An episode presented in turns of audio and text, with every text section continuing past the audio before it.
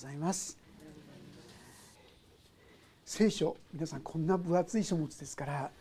何が書いてあるのかなと思うとですね、もうわけわかんなくなっちゃいますよね。もし一言でこれを言うならですね、なんこれは救いの書ってことなんです。人間が救われるために記された書物なんです。そしてもう一つ付け加えるならば、それだけじゃなくて、それは神様が私たちを愛しておられるっていうこのことなんですね。でもその中にはいろんな複雑なことがありますので、いろんなことがここに記されているわけですが、ある意味においてその頂点となるところがこのさんじゅうご章、これイザヤ書、今からもうにせんろっぴゃくねんななひゃくねんまえなんですが、はっきりと記されているんですね。どういうことでしょうか。神様は私たちを、天地をはじめお作りになったんです。でその時には私たちが幸せに生きることができたんです。非常に良かったと聖書は記しています。ところがその非常に良かった世界が壊れてしまったんですよ。どうして？それは人間が実は尊いものとして与えられていた自由意志、皆さん自由意志というのは神と私たちしか持てないんですよ。本当にその自由意志というものを間違って用いてしまったがために、人間は残念ながら苦しい不幸の道に踏み込んでしまった。虚しい、寂しい、孤独な、そんな世界。本当ならば許し合って愛し合って生きる、そういう私たちが、どうでしょうか皆さん、周りを見ればそこにはただ妬みや嫉妬や競争心やイライラやですね、そんなことばっかりじゃないでしょうか。これ全部罪が入り込んでしまった結果なんです。でも神様はそんな私たちをお見捨てになったのではなくて、そこからの救いを私たちに示してくださった。これが聖書なんです。なぜ私たちは虚しいんだろうか、なぜ生きる喜びがないんだろうか。本当の神様のもとに立ち返ってくるときに、人間は本来神と共に生きるときに一番幸せになるのに、神なんか関係ないと神を無視し始めた。その時から人間の不幸が始まってしまった。でもただ言ったからといって立ち返ることができるわけじゃない。なんと神の一人子イエス・キリストを送って、その方が私たちの犠牲になること、そのような犠牲の愛を見させることによって、私たちに本当に神が私たちを愛しておられることをお示しくださった。そういう中で今日のタイトルをこうさせていただいたんですね。やがて来る喜びの世界。皆さん、神様は今の世、これが目標じゃないんですよ。この世でなんか平安になったとか、なんかですね、ちょっと嬉しいなとか喜びがちょっとあるな、実はこれはですね、みんな前味です。後に私たちが味わわせようとしてくださっている大きな恵み、大きな祝福の前味なんですよ。で、私たちがこのことをしっかりと知るときに、ああそうか、じゃあ希望に向かって進むことができるんだな。今いろんな困難や試練や苦しいことがあったとしても、いや、それを超えてその先に素晴らしい世界があるんだなということを私たちは見る、期待することができるって、こういうことなんです。さあ、でも聖書ってそんなに信頼できるのは、そんな昔からのものがですね正しいわけじゃないでしょって思う方、もしそうであるならば、ぜひですね、聖書を細かくつまびらかにですね読んでいかれることをお勧めします。いろんな占い書の書とかですね、予言書とかありますが、あんなものよりもはるかにはるかに一つ一つは確実に答えられている。それが答えられてないものは一つもないんですよ。もし真剣に読んでいくなら、ものすごい書物だ、ああまさしく神の書だってことを受け止めざるを得なくなるんじゃないかなと思います。あのアメリカのですね、ニューメキシコ州の元知事であったリー・ウォレスという人がいたんですね。この人はまあキリスト教なんてっていう気持ちがあって、そして無神論者のインガソール博士っていう先生と一緒になってね、キリスト教撲滅論っていう本を書こうとしたんですよ。で実際彼らは一つ一つもう現地に当たったりあちこちも調べていったり細かくした結果としてごねんかかってそのキリスト教撲滅論を書く予定してたんですが、にねんめで断念せざるを得なくなってしまった。どうしてか、それは圧倒される史実、歴史的な事実、調べられるわけですよ。私たちは歴史ですから、過去のことですから。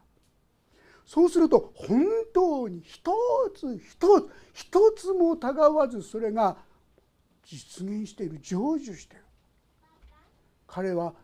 圧倒されるその史実の前に何て言ったか、私は圧倒される史実の前にこの聖書の神がまことの神であることを認めざるを得なくなりましたと言ってからクリスチャンになっちゃった。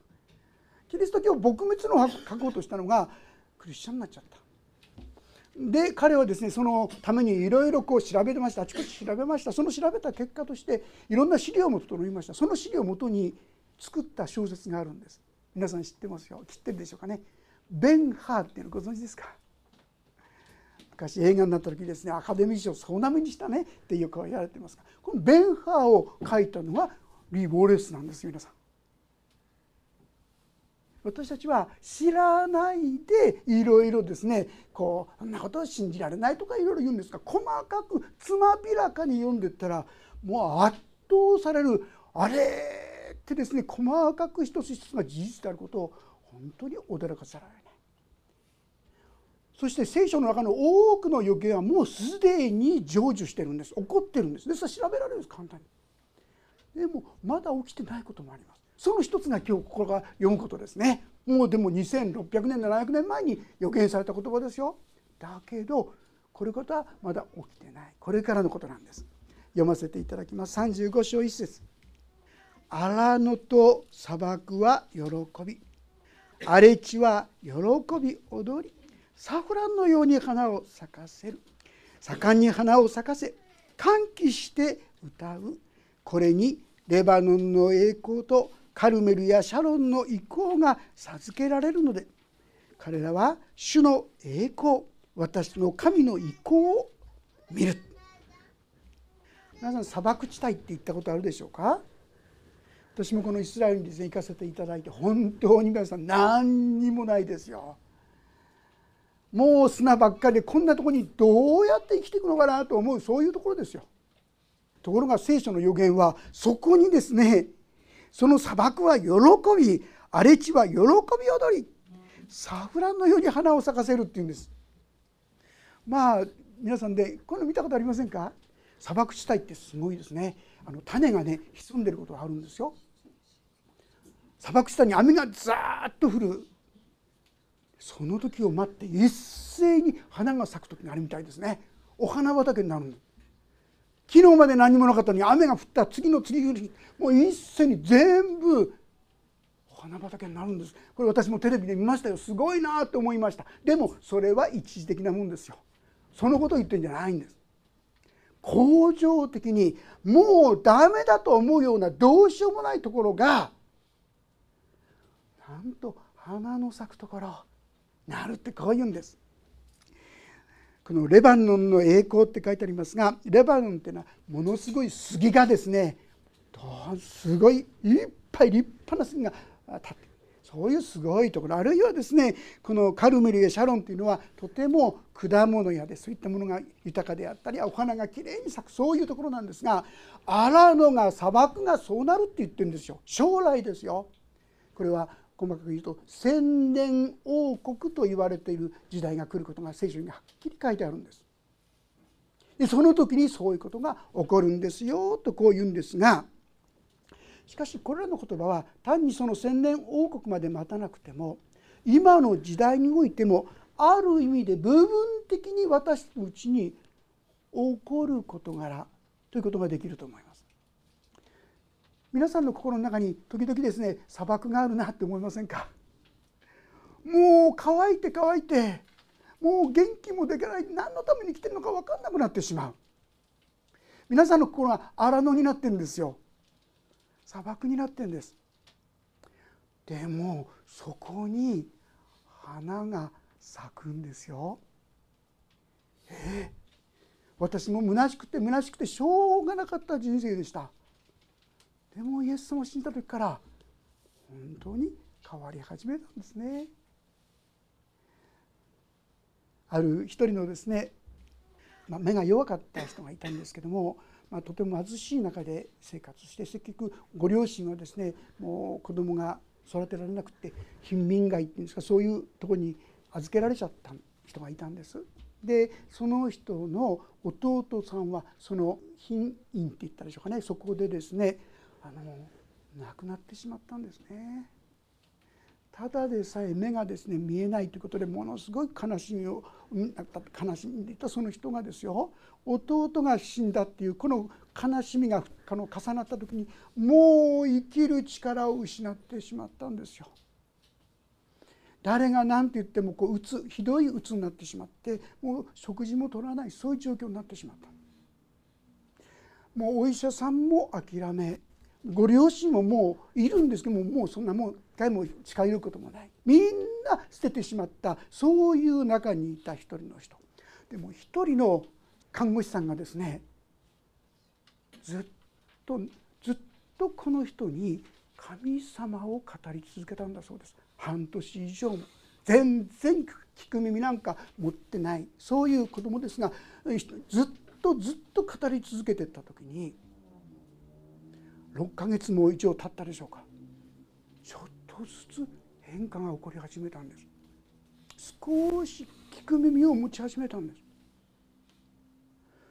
そして聞く耳を持ち始めたら、今度はぐんぐんとそれをですね受け取っていく。そしたらなんと元気に、あのうつでどうしようもなくて誰もが見捨てたその人がですよ、この福音、神様を神様の愛を伝え続けただけで元気になり始めたんです。そして幸いそこですね、目を手術する道も開かれて、うっすらとですが目は見えるようになっていったんですよ。そしたらますます彼女は元気になってきました。そうして同じように悲しんで苦しんでいる人に仕えていきたいという気持ちが彼女の中に芽生えて、そして使わされたのが、皆さん、あのヘレン・ケラーのお家だったんです。もう目も見えない、耳も聞けない、口も聞けない、その三重苦の中でこの神様の愛を体験したこのサリバン、アン・サリバンさんは何としても伝えたい、それはついに伝わったんですね。もうカラカラの荒野ですよ、砂漠ですよ、そうじゃないですか。ですからもう生きる力もなくなってしまって、ひどい鬱、もうこのまま見放すしかない状況だった人です。ただ福音を伝え続けた時に、なんと心に花が咲き始めたんですよ。そしてそれはサリバンさんを生かし、サリバンさんだけじゃない、ついにはヘレン・ケラーを生かし、そして皆さん、あのヘレン・ケラーを通して全世界の人がどれだけ慰められて励まされて強められたことでしょうね。今の時代でも確かに荒野に砂漠に花が咲くんですよ。でも知ってください、これはね、前味なんですよ。まだ本物じゃないんですよ。これから本物に出会う。それはイエス様が私のために備えてくださった素晴らしい祝福の世界、千年王国。よく世の終わりっていう表現しますが、世の終わりというのは今のこの地球がある意味で滅ぼされるんですが、別の言い方です、これ変えられるんですよ。新しくされるんです。素晴らしい、もともと神が作られたこの天と地、罪を犯す前の世界、アダムとエヴァが生きて、そのそこに戻してくださる、それは本当に麗しい世界。そして私たちはですね、そこにこの体もまた栄光の体に変えられて、そこに入ることができるようになる。まあもう数えればキリがないほど、驚くほど素晴らしい世界を語ってくださっているんですね。その言葉はさらにこう続きます。さんせつよんせつ、弱った手を強め、よろめく膝をしっかりさせよ。心騒ぐ者たちに言え、強くあれ、恐れるな。見よ、あなた方の神が、復讐が、神の報いがやってくる。神は来てあなた方を救われる。復讐とかですね、なんかこういうこと怖い言葉に感じますが、要するに神の前に正しい歩みをしているのにちっとも報いられない、その人に対しての報い、正しい裁きが起こるという、こういう意味なんですよ。あるいは公平な裁きが起こる、それはあなた方にとっては救われるということでもある。こういうことが起こるんですよ。地上の歩みの中でなんかバカばっかり見てて損ばっかりしてるなと思う方、皆さん、報いは大きいって言ってるんですよ。地上でも多くの恵みいただけますが、もっともっとすごい恵みが備えられている。だからね、弱った手を強め、よろめく膝をしっかりしよう。もうガタガクガクですね。歩むことができないよ、助けてよ。大丈夫、神様がいるから、神様が助けてくださる。不思議ですよ。そういうふうに立ち上がると、なんか元気になってくるんです。皆さん、暗いことばっかり考えてるとですね、あ、もうダメだ、もう生きる意味がない、力がない。そうじゃない、私を生かしてくださる方がいる、私に恵みと花を咲かせてくださる方がいるっていうことを考えただけで、心はちょっとぐらい明るくなってきますし、不思議に上に向かって前に向かって進み始めることができるわけです。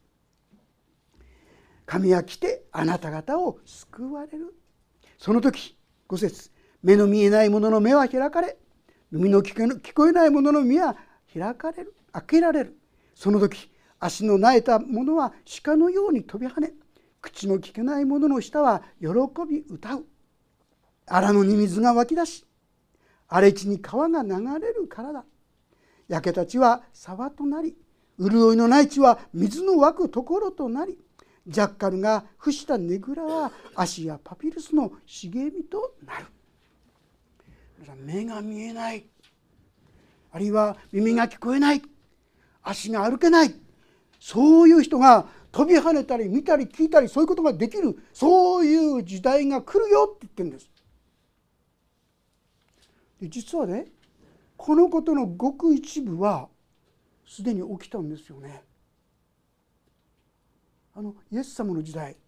イエス様が確かに目を開けて、あるいは足内を癒し、耳しを癒したんですよ。ある時ですね、バプテスマのヨハネってイエス様を、ね、紹介する役割をした人が、でもね、信仰が揺らいじゃったんです。どうなるかなって。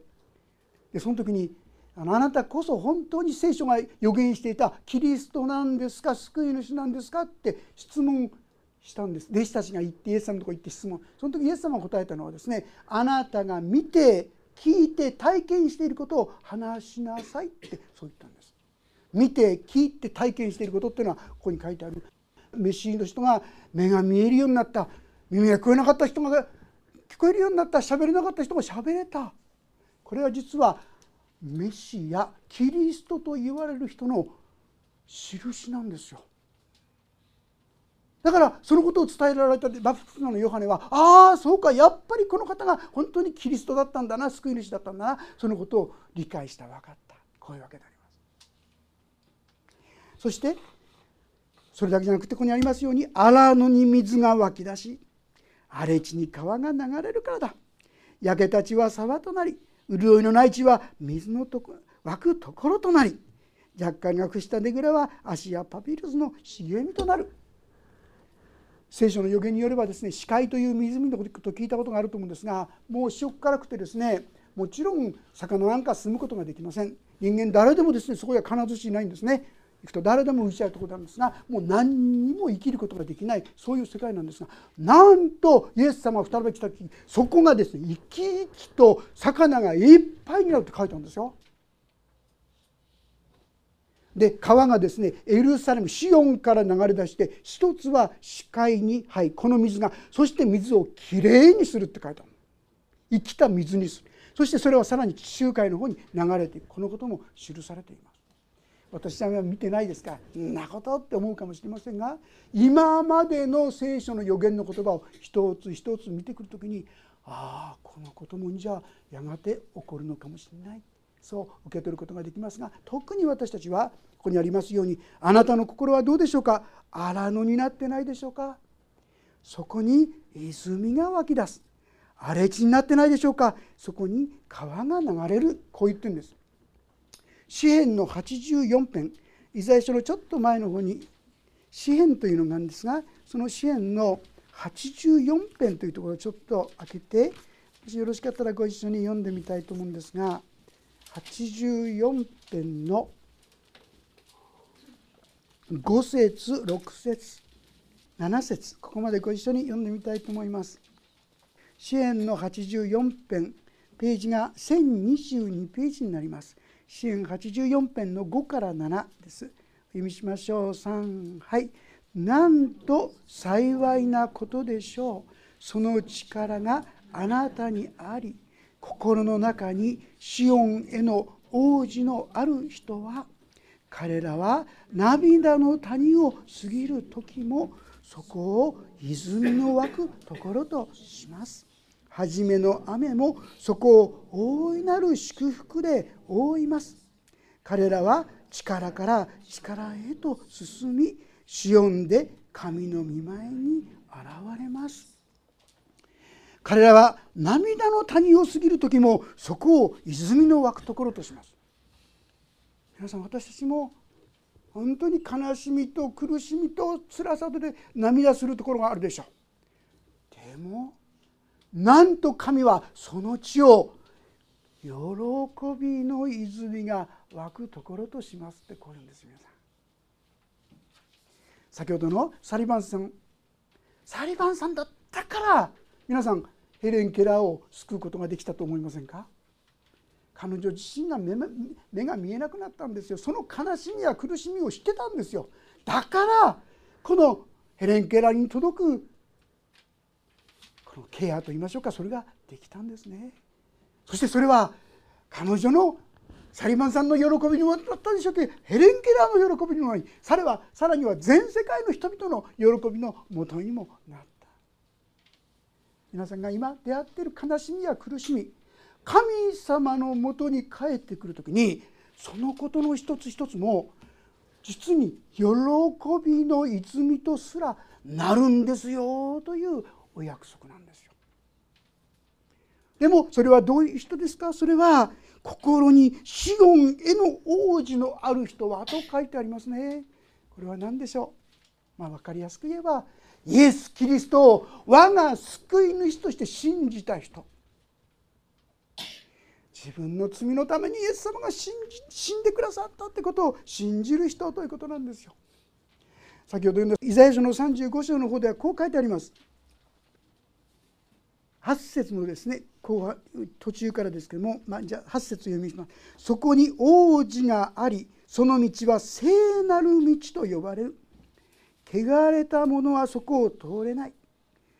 これはその道を行く者たちのもの、そこを愚か者がさまようことはない。こう言うんです。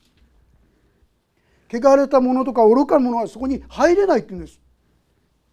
皆さん、あなた入れますか？私も入れませんよ。それだったら汚れがあるでしょ、愚かさがあるでしょ。ここで言ってるのは、その行いがどうのこうのじゃない、そのための救い主であるイエス・キリストを信じた者、その人の罪はもう完璧に許されて、その人はいつでもこの清い王子に入ることができる。ああ、イエス様は私を救うために来てくださった、私の罪の身代わりとして死んでくださった、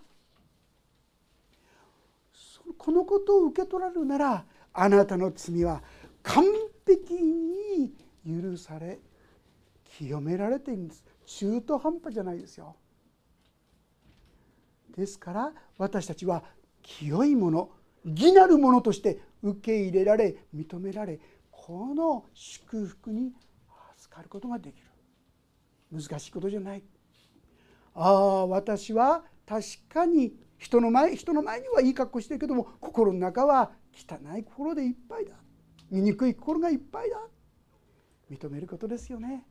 あるいは私の心は荒野だ、本当にカラッカラに乾いてるんだ。そしてその救い主としてこのキリストを素直に受け止めていく。神はこれだけであなたを聖なるもの、義なるものとして認めた、こう言うんです。どうしてですか？日本の法律でもね、一つの罪で二度罰せられることはないって知ってますか？あなたの罪のために、もしあなたがイエス・キリストを自分の罪からの救い主としてお受け、信じられたんだったらば、それはどういうことか。イエス様があなたの罪のために罰せられたってことなんです。一度罰せられたらもう二度罰せられることはありません。たとえあなた方の罪が火のように赤くても雪のように白くするというのが聖書の教えなんですね。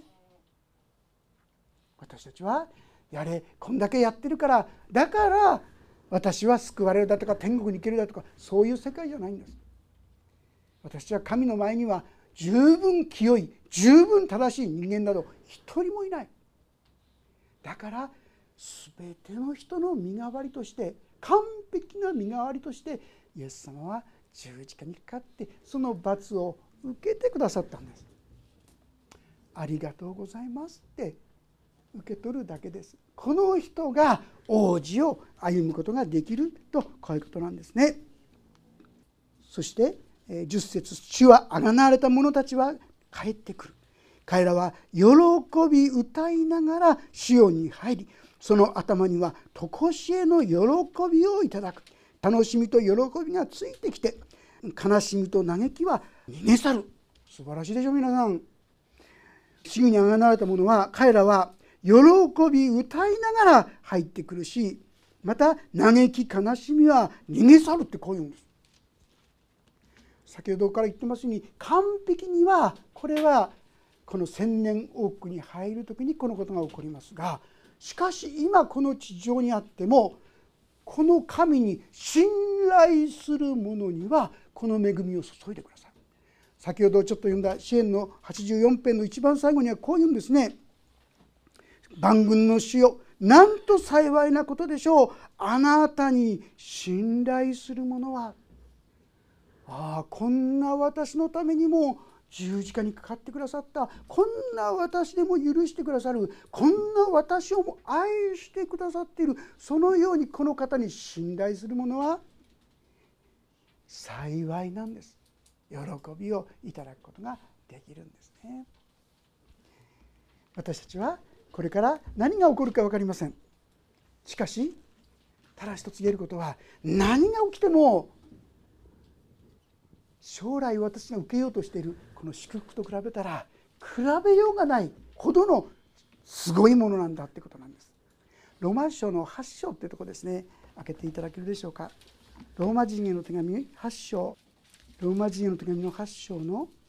じゅうはち節から、じゅうはち節からにじゅうよん節、にじゅうご節ですね。ちょっと長いですけども、皆さんご一緒に読んでみましょうか。開けられた方はご一緒に読んでみましょう。ページが新約聖書でさんびゃくじゅうページ。ローマ人への手紙はち章のじゅうはちからにじゅうごです。もし開けにくい方は聞いてくだされば大丈夫ですので、じゃあ開けられた方ご一緒に読んでいきましょう。じゅうはち節からです。さん、はい。今の時の苦難はやがて私たちに掲示される栄光に比べれば取るに足りないと私は考えます。被造物は切実な思いで神の子供たちが現れるのを待ち望んでいます。被造物が虚無に服したのは自分の意志からではなく、服従させた方によるものなので、彼らには望みがあるのです。被造物自体も滅びの束縛から解放され、神の子供たちの栄光の自由に預かります。私たちは知っています。被造物のすべては今に至るまで共にうめき、共に生みの苦しみをしています。それだけではなく、御霊の初歩をいただいている私たち自身も子にしていただくこと、すなわち私たちの体が贖われることを待ち望みながら心の中でうめいています。私たちはこの望みとともに救われたのです。目に見える望みは望みではありません。目で見ているものを誰が望むでしょうか。私たちはまだ見ていないものを望んでいるのですから、忍耐して待ち望みます。神様は私たちの魂を救ってくださるだけではなくて、後の日にはこの体も救われる。神様はですね、ただ単に心が平安になるような、そんな中途半端な救いを用意したんじゃない。なんとこの体もですね、もはや決して死ぬことがない。苦しむことがない、そういう栄光の体に変わる、そこまでの完璧な救いを、人間が罪に陥ってしまってめちゃくちゃにしてしまったこの地球やこの歩みをですね、新しくしてくださって、素晴らしい世界に私たちを再び導き入れようとしてくださっている。私がこのことを本当に受け取っていくときに、たとえ目の前にいろんな苦しみがあっても、それを乗り越えていく力が湧き出てくるんですね。パウロがですね、ここに書いてありました通り、私は今の時の苦難はやがて私に掲示される栄光に比べれば取りに足りないものと考えますってこう言ってるんですが、皆さんパウロという人の生涯をちょっと調べてくださったら分かりますよ。彼ほどの苦労をした人、ある意味不幸なと言われる生き方をした人いないと思いますよ。人に騙され、鞭打たれたことはごど、死にそうになったことが数度、人の難、町の難もありとあらゆるこの苦しみを通したんですが、彼の言葉はそんなものは通るに足らないものだって言うんです。なぜここまで言えるか分かりますか皆さん。彼は聖書のコリント書に書いてあるのは、彼は第三の天にまで引き上げる経験をしたんです。要するに天国を垣間見てるんですよ。それ見た時にもう口に表すことができないほどのものすごい世界がそこに広がっていたことを、パウロは不思議な経験を通して知ってるんですね。だから今例えばいろんな苦しみがあった、困難があって、でも私もそれ通ってきたけども、そんなものは将来あなたが受けようとしている恵みと比べるならもう本当にカスみたいなもんですよとこう言うんです。皆さん、私たちはこういう世界に招き入れられている。ぜひこのことをしっかり心に受け止めてくださったらなと思います。そして同時に、でも神様はこの地上にあっても前味をくださるんですよ。ある人がですね、こう書いてるんですよ。神様、私もびっくりしちゃったんですけどね、神様もうこれ以上私にあなたの愛を注がないでくださいって言うんです。そうしないと私の心ははち切れてしまいますって、どう言うんでしょうね。でもある人はそんな恵みまで預かる。地上にもう本当にちょっとだけのものですね。でも神様はそんなすごいものを用意してくださっている。じゃあ誰がそういったものを受けるんですか。それは先ほどのその支援の中ではですね、万軍の死をなんと幸いなことでしょう、あなたに信頼する人はって書いてあります。ああ、神様はこんな私をも救ってくださるんだな、神様はこんな私でもいいんだよって言ってくださってるんだな、愛してるって言ってくださってるんだな、あなたの罪はもう私が受けた、私はあなたをあがなった、許した清めた。もし皆さんがこれを受け止められていくなら、皆さんの中からあの荒野のような乾ききった心に泉が湧き出始めるんですね。そしてこの方に信頼すれば信頼ほどもっともっとこの恵みを豊かに味わっていくことができるわけです。私たちもさまざまな出来事の中で、そうだ、神様はすごいものを用意してくださった。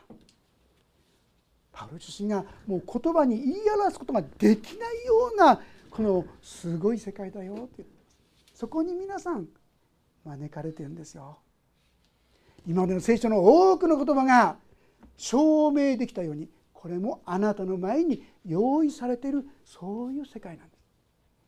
この言葉をしっかり受け止めて信頼して共に歩んでいきましょう。そしてあなたの心にも荒野に水が湧き出る、砂漠が本当に花で満たされる、そんな生涯に共に変えられていけたらと思います。お祈りをいたします。天の神様、